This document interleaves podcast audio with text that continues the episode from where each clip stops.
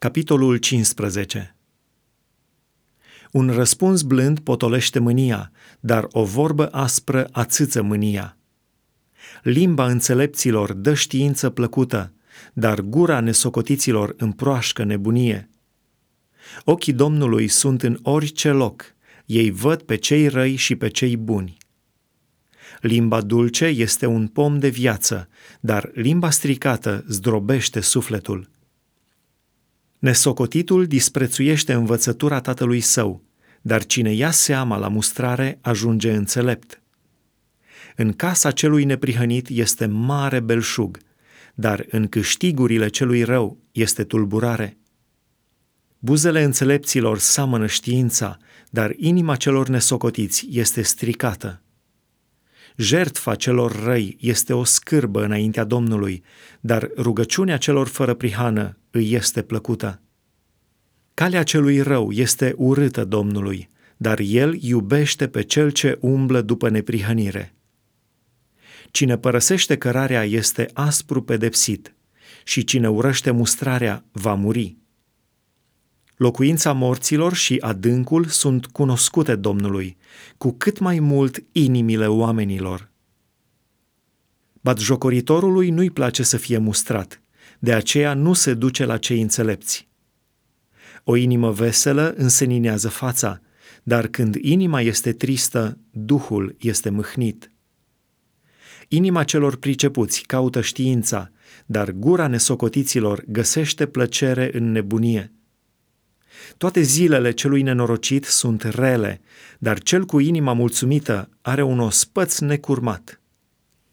Mai bine puțin cu frică de Domnul decât o mare bogăție cu tulburare. Mai bine un prânz de verdețuri și dragoste decât un bou îngrășat și ură. Un om iute la mânie stârnește certuri, dar cine este încet la mânie potolește neînțelegerile. Drumul leneșului este ca un hățiș de spini, dar cărarea celor fără prihană este netezită. Un fiu înțelept este bucuria tatălui său, dar un om nesocotit disprețuiește pe mamă sa. Nebunia este o bucurie pentru cel fără minte, dar un om priceput merge pe drumul cel drept. Planurile nu izbutesc când lipsește o adunare care să chibzuiască, dar izbutesc când sunt mulți sfetnici. Omul are bucurie să dea un răspuns cu gura lui, și ce bună este o vorbă spusă la vreme potrivită. Pentru cel înțelept, cărarea vieții duce în sus, ca să-l abată de la locuința morților, care este jos. Domnul surpă casa celor mândri, dar întărește hotarele văduvei. Gândurile rele sunt urâte Domnului, dar cuvintele prietenoase sunt curate înaintea lui. Cel lacom de câștig își tulbură casa, dar cel ce urăște mita va trăi.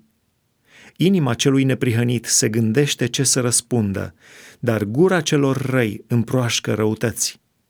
Domnul se depărtează de cei răi, dar ascultă rugăciunea celor neprihăniți.